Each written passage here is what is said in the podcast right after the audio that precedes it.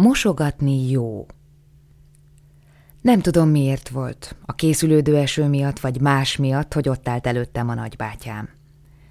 Udvarias volt, szemlátomás nagyapám őszhaját örökölte. Régóta itt él, eleinte nehezen ment a sora, építkezéseken dolgozott.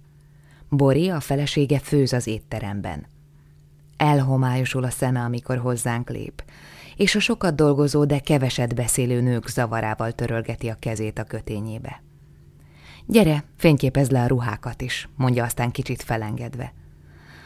Persze, mondom meggyőződés nélkül. Az a helyzet, hogy nem érdekel a ruha. Csak a babgolyás érdekel. Azért mentem. Nem akartam nagy magyar egymásra borulást. De nem lehet csak a babgolyás miatt ott lenni. Hol István áll előttem, hol Bori, hol a lány, aki az unokatesom is lehetne. Számokat mondanak, mintha a számok alkalmasak lennének arra, hogy elmeséljenek egy életet egy idegennek. Tíz éve, mondja István és Bori. Négy és fél éve, mondja az unokatesom. Harminc ezer dollár, mondja István büszkén. Nehéz, mondja az unokatesom. Soha, mondja Bori. Nem lehet itt hagyni, mondja István.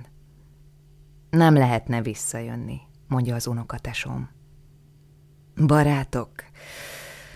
Nem nagyon, mondja az unokatesom, aki szépen, de szomorúan mosolyog. Egyedül, mondja Bori. Az ötvenhatosok azt mondják ránk, új magyarok, mondja István, de a szája összeszorul. Ez van. Ezt mindhárman mondják. Mindhárman más hangsúlyjal, mintha szereplőválogatáson lennék. Desszertnek palacsintát eszünk.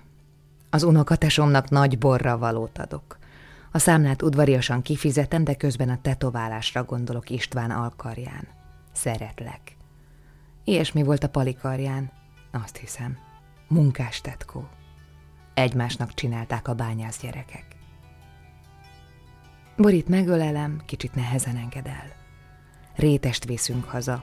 Almásat, mert a túrósat hiába van az étlapon, nem ették az amerikaiak. Integetünk. Bori befordul a konyhába, és mosogatni kezd. Háttal a világnak. Ma egész nap esett. Sajnos csak ostoba kérdések jutnak eszembe. Ezeket meg legjobbnak láttam mindjárt mosogatószerhabjába folytani. on a